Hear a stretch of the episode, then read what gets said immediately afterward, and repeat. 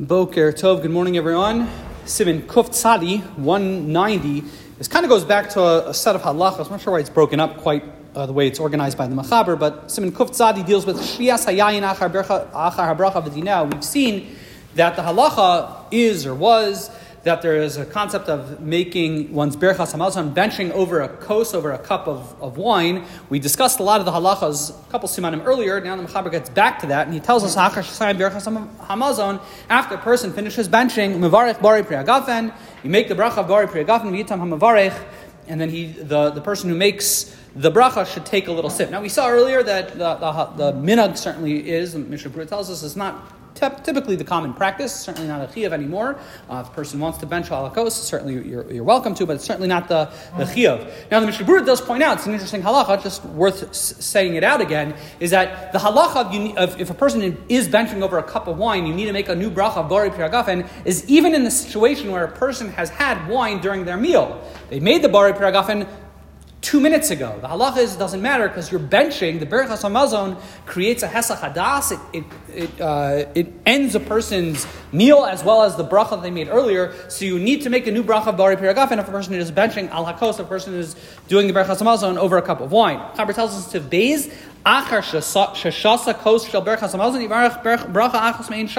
is an important halacha that I, I it's, it's one of these things you just have to be mindful. Is if a person is making a bracha uh, benching over a kos, don't forget to say your bracha me'in shalosh. Don't forget your bracha achrona, your al hagefen. This is a very important halacha it's just one of these types of things. It's very easy. A person could, could slip their mind. Comes up in, in Havdalah, for example. A person makes Havdalah. You got to remember. Got to remember to recite your al, your al hagefen uh, by Sheva brachos as well. You got to remember if you're reciting a bracha al hakos, you have to remember to don't forget uh, bracha achas mein shalosh. Don't forget your al, your al hagefen.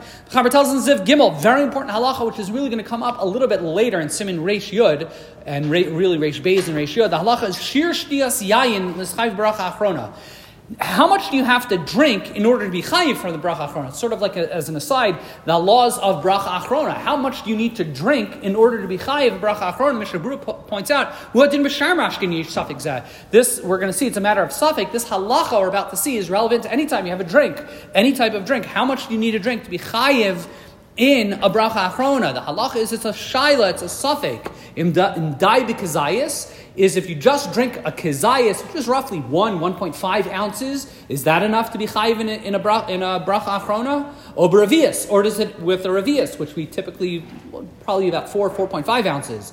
Lakach yizar lishtos o mikazayis, therefore, because it's a safek, it's preferable drink less than 1 ounce um, mikazayis or ravias, or drink more than a ravias, which is 4.5 ounces. Indeed, that's the halacha. Preferably, the, the practical halacha is we do not make a bari nefashos or an alagefen unless a person drinks a ravias, which is roughly 4.5 ounces. And we're going to see later on, a few semanim later, when we talk a little bit more about the laws of bari nefashos, laws of alagefen, you have to actually drink that in what's it's called kadesh dias ravias. You have to drink that pretty quickly. So if a person sips 4.5 ounces over 10 minutes, you certainly would not make a bari nefashos. We'll learn some of those halachas in more detail later. Wishing everyone a wonderful day.